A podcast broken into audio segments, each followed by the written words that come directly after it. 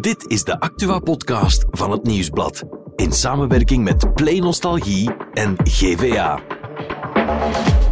Het is donderdag 14 september en de Raad van State heeft een maatregel om alleenstaande mannen geen asielopvang te geven geschorst. In Charleroi zijn vier scholen in brand gestoken wegens een les seksuele opvoeding. En een Leuvenaar haalde de top van de Kilimanjaro in een maatpak. Maar eerst gaan we naar Rome, want daar volgde onze reporter Mark Cliffman het proces rond de doodrijder van Jesse en Wiepe. En dat eindigde helaas op een grote teleurstelling. Ik ben Laurent Stork en welkom bij de Insider. Het is vandaag een beetje een andere insider dan gewoonlijk. Want onze insider vandaag, crimijournalist Mark Cliffman, die zit niet in onze studio, maar die belt vanuit Rome. Hey Mark. Dag Laurence, goedemorgen. Hallo, jij, jij zit daar helaas niet op vakantie, hè? maar om het proces tegen de Nee. doodrijder van Jesse en Wiebe te volgen. Ja, klopt. Het was eh, de eerste belangrijke procesdag voor de nabestaanden van Jesse en Wiebe, want de doodrijder van hun dochter, eh, Francesco Moretti, die stond in Rome eh, voor het eerst echt terecht voor de rechtbank en de nabestaanden die wilden daar natuurlijk bij zijn. Ja, nu, de, de dader die was daar dan niet, hè? Nee, en dat was een eh, serieuze anticlimax voor de nabestaanden, want zij hadden eigenlijk ja, zich echt wel eh, de, ja, opgeladen en eh, ja, alle moed samengeraapt om om naar Rome te komen, omdat ze dachten van kijk, eh, het proces start tegen de doodrijder van onze dochter en ze wilden die dader in de ogen kijken, ze wilden, ze wilden hem ja, van alles vragen ook. Ik ben de vader van Jessie en jullie zijn speciaal naar Rome gekomen. Wat verwachten jullie? dat hij zijn schouder bekend, laten we zo zeggen. Dat hij inziet welke fouten en wat, wat, voor schade dat hij berokken heeft tegenover de twee families. Allee, die in feite niet, niet kan hersteld worden. Allee. Dus het enige dat ik een keer goed in doen kijk van... Ik vind, hey, aan toeren is hij 53 jaar. Dus eh kon zijn dochter zijn, manier van spreken. Ja, we hoorden net een duidelijk gebroken papa van Jesse voor het proces. Eh Mark, jij kon eventjes met hem babbelen. Maar ik denk dat je mij en de luisteraars even terug moet nemen in de tijd, zo'n jaar geleden. Want waarover gaat die zaak nu precies? Ja, het was dus zo. Dus, ehm, op 8 oktober vorig jaar zijn eh Wiebe Bijls en Jessie eh, de Wildeman, dat waren twee hartsvriendinnen en die waren samen op vakantie op citytrip in Rome. Ehm, ze wilden daar gewoon enkele dagen ja, plezier maken, eh, gewoon een fijne tijd beleven. Dus ze waren naar het Vaticaan geweest. Ze hadden een Alle grote dingen gezien eigenlijk. ja, voilà, ze hadden alle leuke dingen gedaan. Ehm, en ja, ze waren met een huurwagen op vakantie, dus ze zaten daar op hotel. Met die huurwagen waren ze naar het centrum gereden, maar op de buitenring van Rome was er plots een ongeval gebeurd vlak voor hen. ja, Ehm, dus met andere mensen, hè? Ja, inderdaad. Dus er was een ongeval gebeurd met andere mensen. En wat is er dan gebeurd? Zij, ja, zij konden niet anders dan op de pechstrook plaatsnemen en zij wilden die mensen helpen. Maar op dat moment werden zij ja, gegrepen door een andere wagen die eh, ja, in volle vaart hen omver heeft gereden. Ehm, en ja, de twee jonge vrouwen waren, waren dan, zijn dan overleden. En de doodrijder, Francesco Moretti, die is gewoon daarna weggevlucht. Dus vluchtmisdrijf eigenlijk. Ja. En ehm, er was nu wel eh, gisteren dan, of, of woensdag een proces. Dat wil dus zeggen dat ze die weer teruggevonden. Ja, dus eh, die doodrijder hebben ze dan uiteindelijk de, ja, kort daarna wel thuis eh, kunnen arresteren. Ze hebben hem kunnen identificeren en thuis kunnen oppakken. Maar wat bleek gisteren op de zitting, eh, dat hij niet één keer vluchtmisdrijf pleegde, maar twee keer. Want ja, dus de politie is daar als een deur geweest en die was gewond. Wat hebben ze gedaan? Ze hebben hem meegenomen naar het ziekenhuis. Maar in het ziekenhuis is hij nog eens ontsnapt, weggevlucht weer voor de politie, zo bleek gisteren op de zitting. Eh, en uiteindelijk hebben ze hem dan nog een keer opgepakt natuurlijk. En dan hebben ze hem echt gearresteerd en in de gevangenis opgesloten. Ja, nu, gisteren bleek ook, of, of kwamen de ouders dan ook te weten eigenlijk, dat hij in de gevangenis is geweest, maar daar ook niet meer zat, hè? Nee, en dat was zeer pijnlijk voor de nabestaanden, want zij gingen ervan uit dat hij tot op vandaag in de gevangenis zat, dat hij eh, geboeid naar de rechtbank zou komen, maar dat was helemaal niet het geval. Ten eerste, hij was er dus niet, zoals we daarnet zeiden, Ja. maar ook op de zitting bleek dat hij al maanden geleden is vrijgelaten, terwijl de nabestaanden dat niet eens wisten. Dus hij was vrijgelaten, niet met een enkelband, zoals je zou denken bij ons eh, in België, maar hij is gewoon ja, vrijgelaten met de enige voorwaarde dat de politie hem ja, af en toe con- controleert bij hem thuis of hij daar is of niet. Maar ja, voor de nabestaanden is het natuurlijk zeer pijnlijk, want zij hebben het gevoel van ja, hij kan hier gewoon op een terras zitten in Rome, terwijl wij de moeite doen om naar de rechtbank te komen in Rome. En hij komt niet eens opdagen. Hij wil hen niet onder ogen komen. Jessie en Wiebe, twee jonge twintigers, vriendinnen die samen op vakantie gingen. Wie waren dat eigenlijk? Dus uh, Jessie die was 24, Wiebe was 25. Dat zijn twee jonge vrouwen uit West-Vlaanderen, hartsvriendinnen. En ja, dat waren ja, twee vrouwen die, die hadden eigenlijk beiden een relatiebreuk uh, achter de rug. En ze hoopten in Rome eigenlijk een beetje alle zorgen opzij te zetten en gewoon een leuke tijd te hebben. Nu moet je ook weten, Wiebe die was op dat moment ook zwanger. Ze was vier maanden zwanger. En ze ging er ook ja, voor om alleenstaande moeder te zijn. En uh, ze kreeg daarvan heel veel steun, blijkbaar ook, uh, van Jessie. Zo heb ik begrepen van, uh, uit gesprekken met de ouders. En ja, dat waren eigenlijk twee mensen, die twee jonge vrouwen, die ook altijd klaar stonden voor iedereen. En net dat mag het wel heel pijnlijk vinden, de familieleden, want ja, op het moment van het ongeval ja, mm wilden ze eigenlijk die mensen helpen bij het ongeval dat voor hen gebeurd was. En net dat ja, heeft dan uiteindelijk het leven gekost. Dus dat maakt het allemaal zeer pijnlijk voor de familie. Ja, en zoals je zegt, die, die nabestaanden, je hebt daar ook veel mee gebabbeld hè, na het ongeval. Je hebt die een jaar geleden ook al gesproken, hè? Ja, ik heb al uh, veel gesprekken gehad, vooral met de familieleden van Jessie. Uh, de mama, Evelien.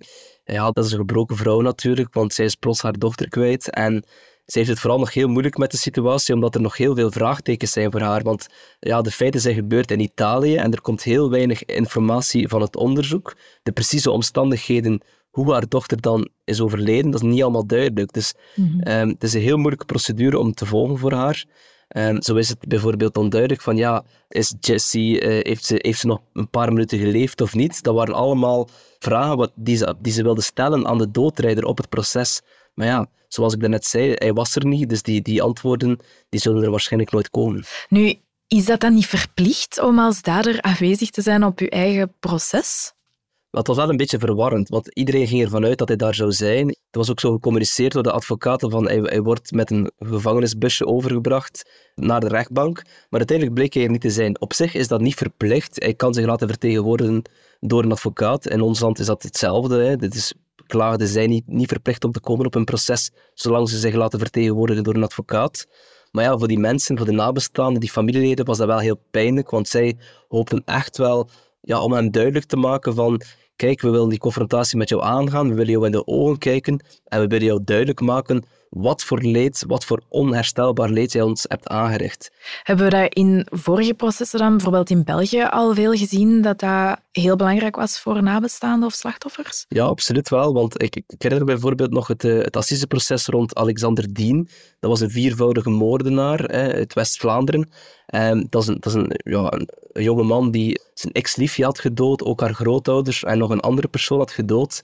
En op dat proces is de, de broer van zijn eerste slachtoffer, van zijn ex-liefje, kwam die getuigen en plots maakte die, ja, wilde hij per se de moordenaar aanspreken om, om duidelijk te maken van kijk, wat voor leed hij had aangericht, uh, wat voor impact zijn daden hadden.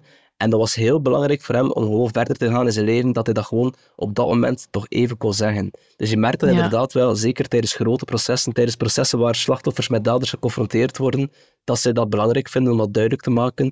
Dat is een belangrijke stap in hun verwerking. Mark, we hebben het al gehad over die dader, hè? maar wat weten we over hem dan precies? Wel, Francesco Moretti is een, dat is een man van 53 en achteraf is gebleken dat het eigenlijk een, eh, ja, een man is met een ja, serieus crimineel parcours. Mm het is eigenlijk zo, hij heeft de feiten gepleegd, uh, zwaar onder invloed van drugs. Uit het onderzoek blijkt dat hij vijf soorten drugs had genomen voor hij achter stuur kroop. Hij had ook te veel gedronken. Hij had ook al een geschiedenis. Hij mocht eigenlijk niet meer rijden met de wagen. Zijn rijbewijs was ingetrokken, omdat hij ook een, een strafblad had. Na drugs ook diefstal en andere delicten. En ja, dat is mhm. een persoon die eigenlijk nooit meer achter het stuur mocht kruipen. En toch heeft hij, ja, heeft hij de auto genomen die bewuste dag, zwaar onder invloed van drank en drugs, en heeft hij uiteindelijk de meisjes aangereden. Ja, nu, dat proces is dan even uitgesteld, maar dat wil niet zeggen dat er geen proces meer komt, hè? het is een beetje dubbel achteraf gezien. Het is zo, dus de, de dader zelf, die hoopte nu met een snel proces, hoopte hij eigenlijk een soort, ja, een soort strafvermindering te krijgen. Dus als er dan snel, een, uh, als snel de schuld was vastgesteld, hoopte hij gewoon een lagere straf te krijgen. Maar natuurlijk, dan moet je ook wel schuldbesef tonen. En dat is niet echt gebeurd. Dus uh, De familie heeft het gevoel dat hij geen schuld ja, toont. En ook de rechtbank deelt die mening, denk ik. Want gisteren is beslist dat die snelle procedure dat dat niet zal verder gaan. Er is beslist dat er gewoon een echt klassiek proces komt op een later moment. En dat hij dus ook zal moeten verschijnen in een openbare zitting. En voor hem is het wel zeer nadelig, want hij riskeert dan ook een zwaardere straf. Dus hij zal minder kans maken op een strafkorting, zoals dat heet in Italië. En hij riskeert maximaal 18 jaar gevangenisstraf. Dus dat proces is nog niet afgelopen. Dat wil dan ook wel zeggen dat die ouders de dader opnieuw gaan kunnen confronteren. Ja, maar het is een beetje pijnlijk voor de nabestaanden, want zij hoopten eigenlijk vooral gisteren en voor het eerst en voor het laatst te zien in de rechtbank. Zij hoopten eigenlijk gisteren al een straf te horen voor de daders. Dat is dus niet gebeurd. De zaak is een beetje op de lange baan geschoven.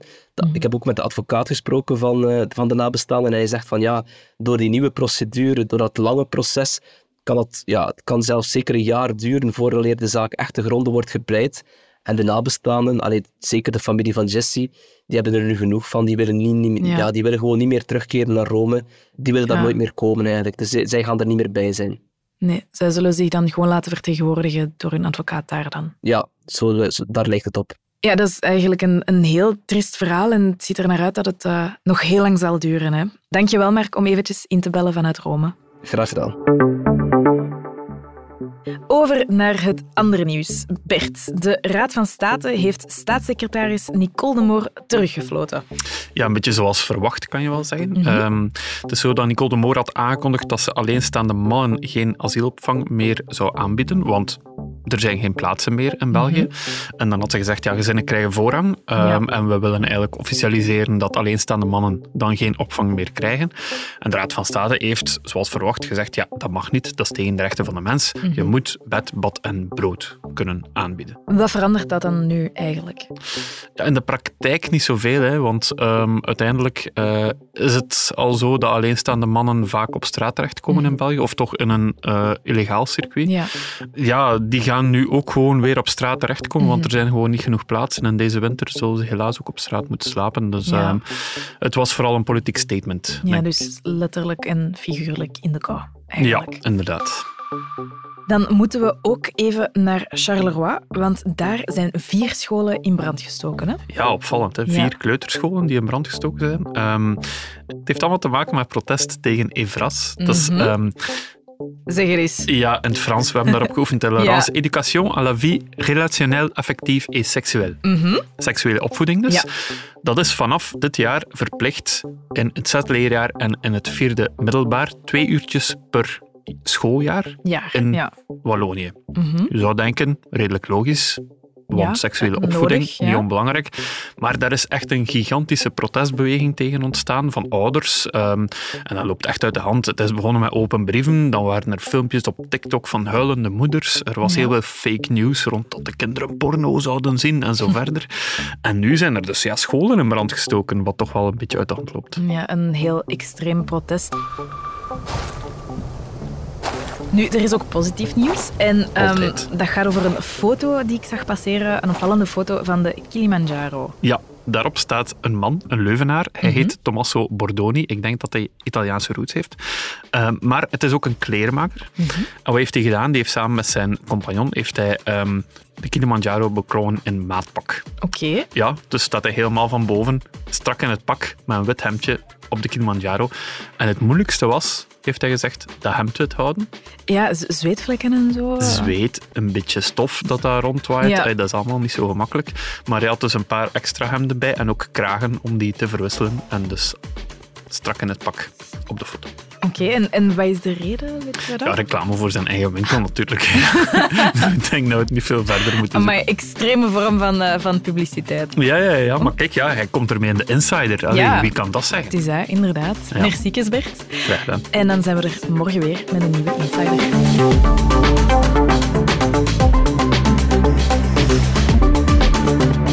Dit was The Insider, een podcast van het Nieuwsblad in samenwerking met Play Nostalgie en GVA.